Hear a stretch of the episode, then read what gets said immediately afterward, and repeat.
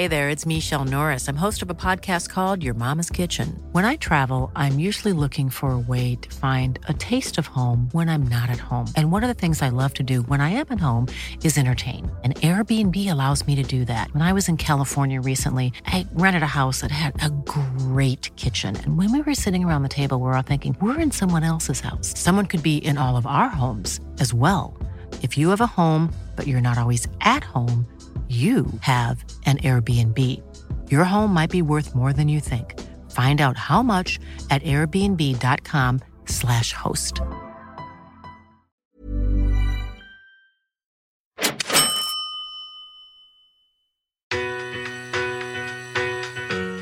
Well, it made me realize that you've also got to have a level of enjoyment through your life as well, because you never know what may happen to you.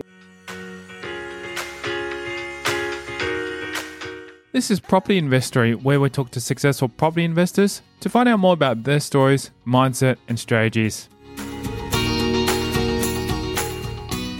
I'm Tyrone Shumba, and in this episode, we're speaking with financial strategist Matthew Sukkarieh.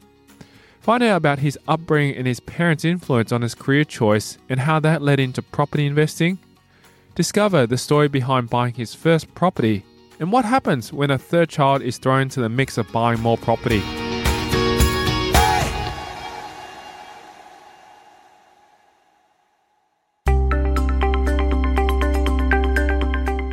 Matthew Sukkarieh is a successful mortgage broker and financial strategist. Working in both jobs, Sukkarieh has a very busy schedule. In regards to what I do day to day, I provide financial strategies to assist clients from their current situation and look at potentially where they may be going moving forward as a proposed situation, and obviously adding value from what they're currently situated in terms of interest rates or their financial position, and moving forward in regards to what we could do for them. From a mortgage brokering side, as well as a financial planning with the help of Jolene as well. He gives us a breakdown of his day-to-day life and how work doesn't stop in his household. It's always just reviewing clients' financial situations. So, usually what may happen is Jolene's had a meeting with a client and had a closer look at their financial planning strategy. And I would then have another meeting just to give them some credit advice in regards to what they can borrow, what it would look like.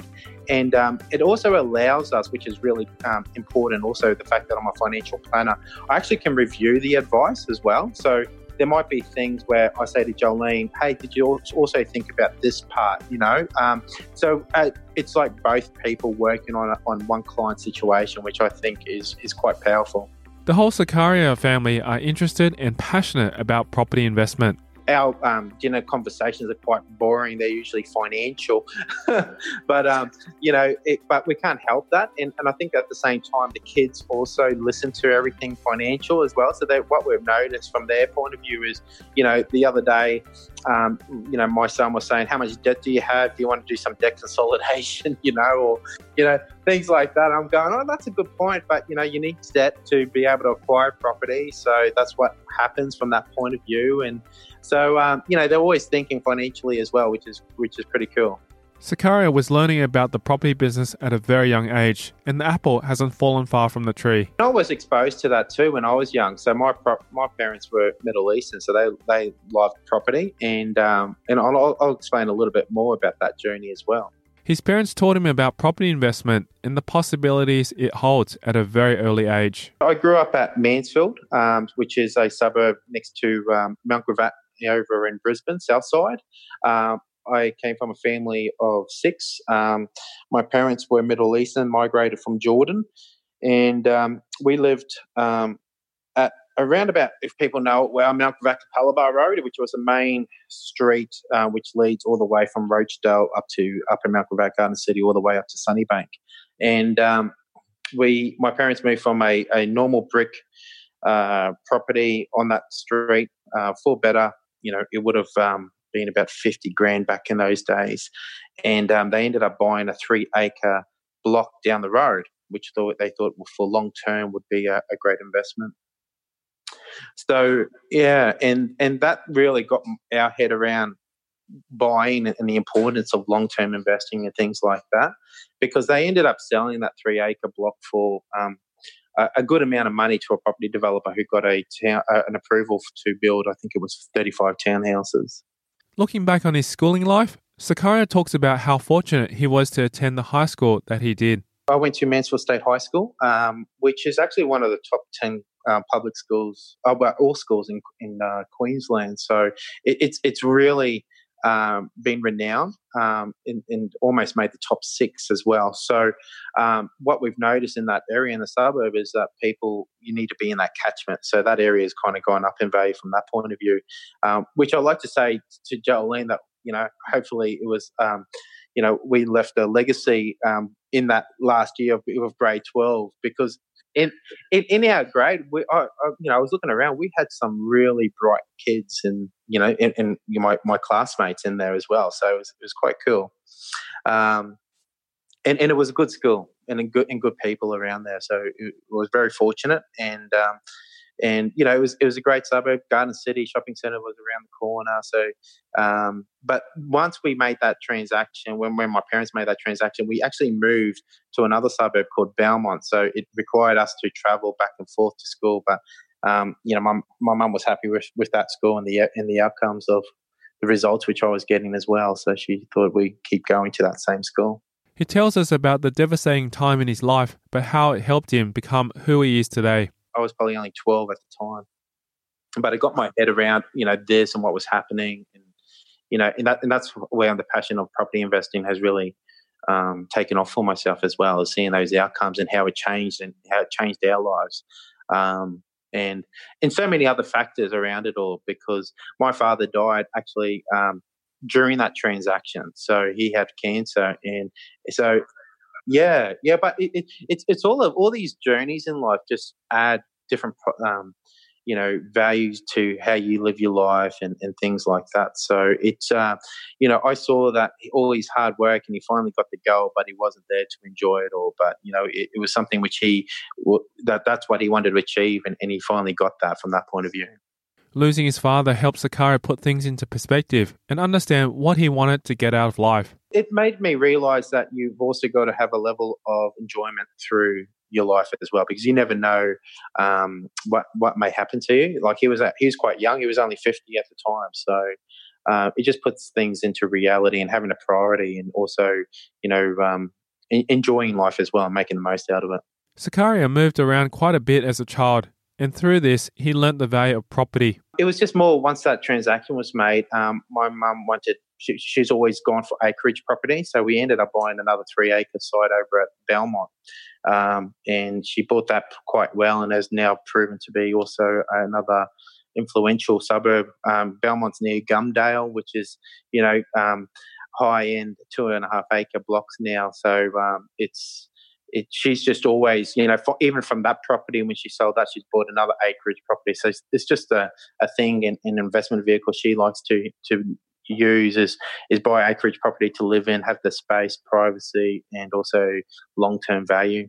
He went straight into university after high school to head towards his goals at the time. I went to QUT, a university in Gardens Point over in the city, and studied, I got into software engineering.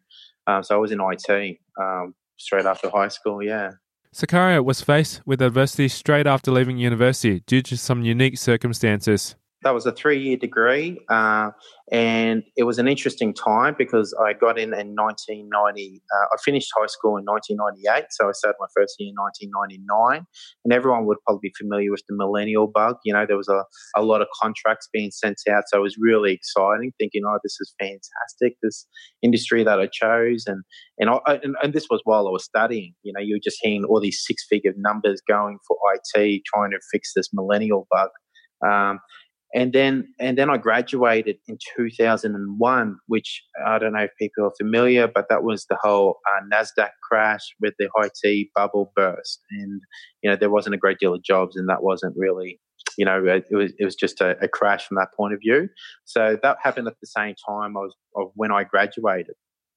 So made it a little bit more difficult to get a job, especially locally in Brisbane. There wasn't a great deal happening here, but I ended up getting a job after that. But it made me realise how things can go your way in one industry and then also fall apart. So it got my head around that side of it all as well, that things go through sometimes a cycle. And we're obviously going through another IT, but not. I think this is probably more of a different type of IT boom that was back in 2001. This is definitely here to stay a little bit more with technology advancing to where it was. Technology advancements over the past 2 decades have caused a serious change within the IT industry. I think it's more the hardware. Like back then in IT, software was there. It's just the hardware capacity was never there to match the software. Now it is. Like you've got the, you can do everything on an iPhone where back then you couldn't. So I think potentially it's definitely going through a massive boom with all these types of companies forming, but it's quite consistent now with the catch-up of hardware and software together. A turn of events sees Sukkarieh secure his first property in an unusual way. I graduated and ended up, not getting the job straight away because everyone wanted work experience. So I ended up working almost free for the first 6 months and then just building up my work experience. And then I ended up getting a job. And then once I got a job straight after 3 months, I ended up buying a property. The way it played out was my brother actually bought the property, but he couldn't get the finance for it. So he said, "Do you want it?" And I said, "Yeah, I'll buy it." And I bought that property. It was actually a funny thing. It was actually on the same road, Mount Gravatt to Pallabar Road, where my parents sold it originally. So so I knew the area pretty well, and I said, "Yeah, I'll buy that," and so I did. So that locked me in my career. So once you get a mortgage, it's a little bit more difficult to kind of change careers. I kind of knew that IT wasn't completely where I wanted to be after I did my degree, and I knew that about halfway through. But I looked at it and going, "Well, I only got another year and a half, and then we'll finish. So I'll stick with it and see if things change for me in the industry." And so I ended up working for a company and that rolled out SPAR supermarkets. So I headed up their point of sale system, and I started to really started to enjoy that.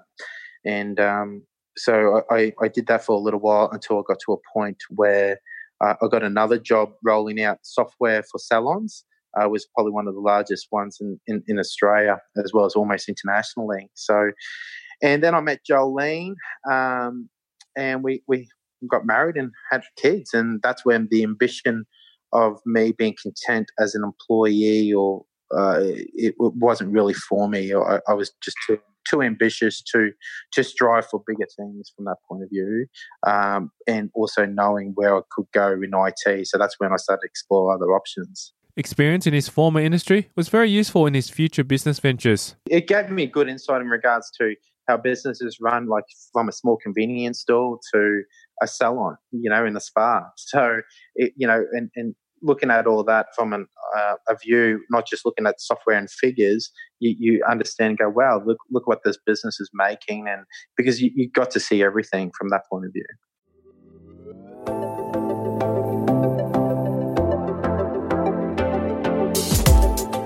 Coming up after the break, we'll delve into Matthew Sukkarieh's journey and how he got started in property. That property, my brother found it and he couldn't get the finance, so I took that over from him and was able to make that work.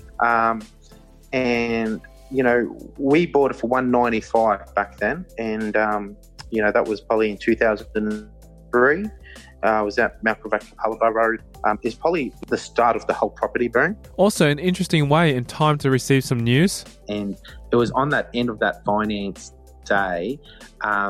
We're on the treadmill together, and then Jolene, we had 2 kids, and then Jolene turned around to me and she goes, I'm on the gym at Fitness First as well. And she goes, I'm pregnant. And that's next. I'm Tyrone Shumba and you're listening to Property Investory.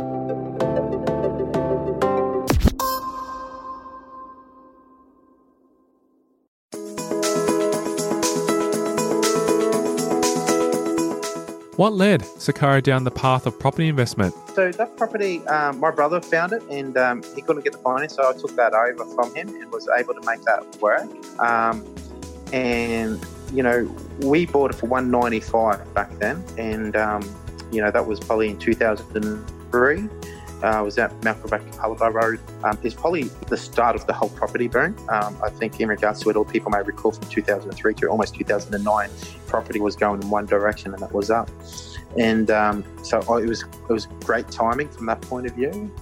I ended up renting it out initially, and then what happened was during that transition, when my mum sold Belmont and went to buy another one, she ended up living there, so I helped her out, and she was living there for a couple of years as well until she found another property, another acreage property. So it was good, and during that time when I had that property, I met Jolene as well, and we got married and had a kid, but we didn't actually live there. Jolene had a property also at East Brisbane, so we both had a property each, and after I think it was only for 2 years I held that property, 2003 to 2005, and I got a note in the letterbox and someone saying, "I'm interested in your property, I'd like to talk to you about it." So I ended up pursuing that after trying to work out what I wanted to do long term with that property. It was interesting because I got a real estate agent value on it, because I was actually thinking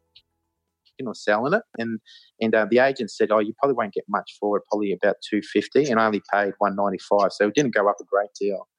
But I knew the value of that property because it was zoned on a busy road. You could do like a small office or townhouses or things like that to it. It was just zoned low to medium density, and so I pursued that letter in the letterbox, and it was from a solicitor, and I told him how much I wanted for that property. We had lunch, and I said, "Look, if you really want this property, this is how much I would sell it for to you, because this is what I plan to do with that property." And that back then it was to open up like an IT shop on a busy road. Sukkarieh shares a story which exemplifies how being able to negotiate is very important in the property industry. And I told him that. I said, "Look, you could do, you know, a computer store here, and this is what I plan to do. So if you want to buy this property, I would sell it to you at $450," and which was obviously above market, you know, like, yeah, spot on. And next you know it, I thought, oh, well, that's the end of that conversation. Next you know it, at work, I got a letter envelope at work. He tracked where I worked, and he posted a document to me at work, and it was a REIQ contract with $350 on there. And I'm like, oh well, that was better than what the real estate agent said. So he offered me $350 unconditional. So it was a really strong contract, and I crossed it out and I signed it back, and I said $450, as you know, and I just sent it back. That's all I did. I did $450, crossed it out, initial it, and sent it back to him. He came back at $400 with another contract. I once again crossed it out and put $450, and then next you know it, he came back and goes, "Okay, unconditional $450." So that was after 2 years. So that was quite a and that's where it basically took off.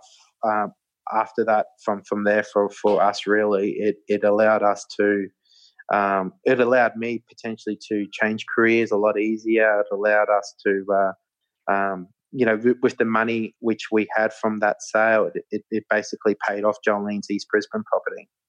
He tells us what happened with that property and his perspective on the outcome of it. I checked the journey of it, and it just recently sold. But I checked the journey of it. He was after it from a political point of view. They just wanted to put political signs on there. You know, he thought it was a great way of, yeah. So, and then there was a chiropractor beside me, and I noticed that he joined forces with them and had a DA for like 38 apartments. It was like 5 stories high. And they wanted $1.9 million, which they never ended up getting at all. And it recently sold to someone else for $540. So if you look at it, $450, he held it for more than 10 years and was only able to get $540. But I don't know what happened with that development, because it's either they had a DA or what it was like draft drawings for 34 apartments or something like that. But obviously no one wanted to pay $1.9 million for both sides. So, yeah, it was an interesting journey to, and that's what I always like to see is, especially, you know, as you get older, looking back and reflecting and going, wow, that was a good outcome, or this is what you could have done, was it best to hold this property? Or so it's always good reflecting back on things like that. Due to some of the decisions he had made, Sukkarieh had set himself up in a very advantageous position at a young age. Just you know, as well as having a young family and growing up, you know, to at that initial stage, because I think I was 25 or 24. Actually, I bought the house when I was 19, so I had that completed actually a lot less. I was only about 22 or 23. And we're basically debt-free at that time. During a lengthy career, there will be moments that can be looked back on as valuable learning experiences. I got a little bit beside myself, I guess. You know, like I thought, oh, you look at me, I'm a property guru type of person, and I made a purchase.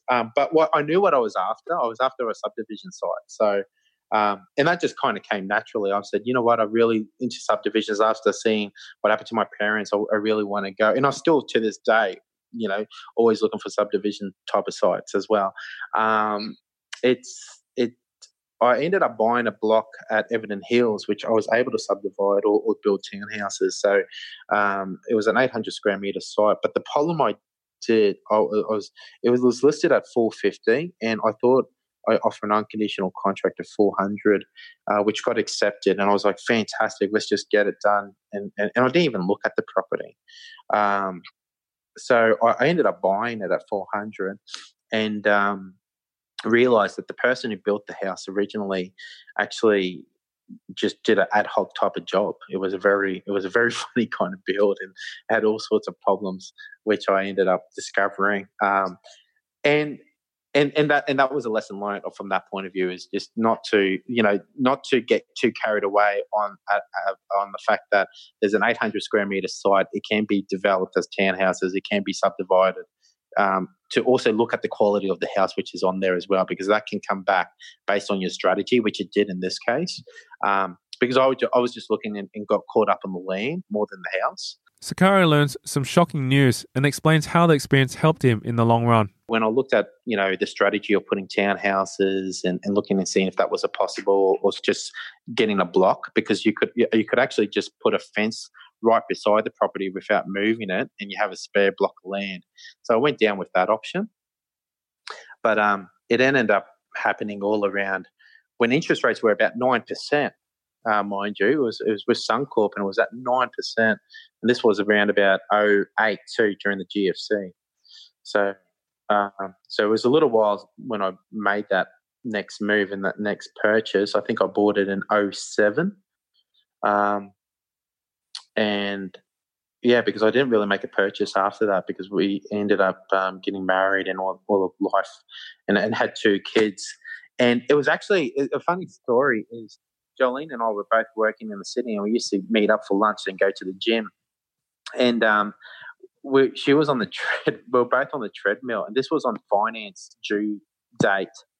Actually, I put Avondale Hills on a finance clause date, and so 414 days finance. And it was on that end of that finance day. We're on the treadmill together, and then Jolene, we had two kids, and then Jolene turned around to me, and she goes, on the gym at Fitness First and Sports, and she goes, I'm pregnant. And I was on the and I almost fell off the treadmill. I'm like, hang on, we're going, the finance is due today. Like, what should we say? Should we say we're going ahead or not? And she goes, oh, well, if you think it's a good property and a good opportunity, then go ahead with it. And I said, all this, third child, doing a subdivision, all of this, and we ended up proceeding with it. And that was definitely a learning curve. Even with another child on the way for the Sukkariehs, that still couldn't slow them down. With three kids, the time off for Jolene, also because she was working, you know, going maternity leave, having a mortgage, because obviously we used 100% of borrowing for that property, which was at 400, and just relying on my income. And it was at a time when I also was making a transition from IT into finance, where I got offered a job with NAB. So all this was happening at the same time. So we don't move slowly. But the thing is, Jolene and I are always fast paced, and it's always been the case since day dot. And hence, obviously, we had four kids before the age of I was 30 as well. So, you know, we did a lot in that 10-year period. After thinking long and hard about what to do with the block of land he wanted to subdivide, he came to a decision. Ended up doing a renovation on it, so we ended up subdividing it all. I went through a property subdivision project manager. I was doing my due diligence in regards to should I do it or not. And I got a good understanding of, because when I went in and approached this company, they said it would only cost $60,000 to do the subdivision. I'm like, oh, $60,000. I worked on the figures. I'm like, that's doable. Ended up costing more like $120,000. So the estimation was completely wrong. And it made me realise that the only thing was, from that point of view, why they wanted to pitch it down at 60 was that they get the job, obviously. So it made me understand a little bit more about things like that. I sold the block of land for probably really cheap. So whoever bought it off me probably did all right. I sold it for $180,000, the block of land, because I would say that, we were in a situation where we had our third child. I was the only one working, financial pressure. I just wanted to get rid of it and kind of put it behind us. So I sold the block of land for $180,000. And then it was a matter of trying to get our money back from the property itself. So we ended up spending about 25, actually no, probably more like $40,000 on renovations, because there was all these things wrong with it.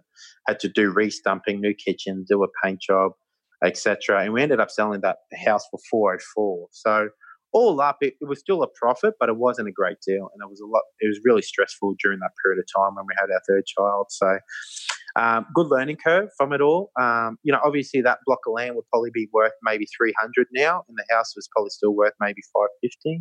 So long term, looking back at it all, yeah, there's some positives out of it all. But during that time when you're having a young family and it was pretty stressful period. Sukkarieh can still find the time out of his busy days to keep up with all his ventures. I think it was just being a bit too ambitious and just always trying to do something and look for opportunities. And to this day, it's always the case. It's just how I'm kind of, how you are sometimes, and I can't really sit still. He provides us with a surprising tip on how he thinks more people should deal with property at certain times. Every project we've done in the experience, we always kind of reflect back on. And it got me to realise that sometimes, going through and doing something is not always the best outcome and result. Sometimes just leaving a property and passing it on to someone else to complete it can be also a good result.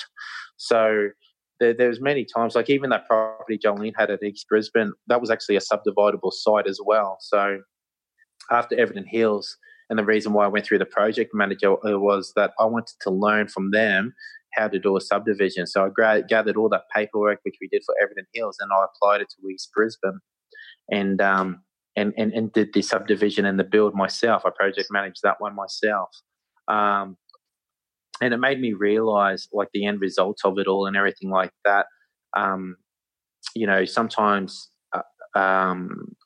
like before we actually did that project at East Brisbane, we put it on the market and we got offered good money for it, and we thought, oh, this is fantastic, and didn't accept it. So we just looked at it as a way of saying, you know what, we're best to complete this project and do it, because if someone's willing to pay us this amount for this block of this house with the opportunity, then at the end of it all, it's going to be really good value. And now looking back at it, or you look at it, the initial value, and it's like, well, I would have been better off to sell that without actually doing the project. So there are certain things where you want to just buy and have the possibility of adding value, but not technically doing it, because you think that by sometimes doing it, you think that you're going to actually be in a better off position. But looking back, sometimes you're not. If you can take that profit now and move on to something else bigger and better, that's sometimes a better outcome. And I'm not saying that's always the case. I'm just saying from my experience, the things which you can do, add value quickly on and move on with, the better.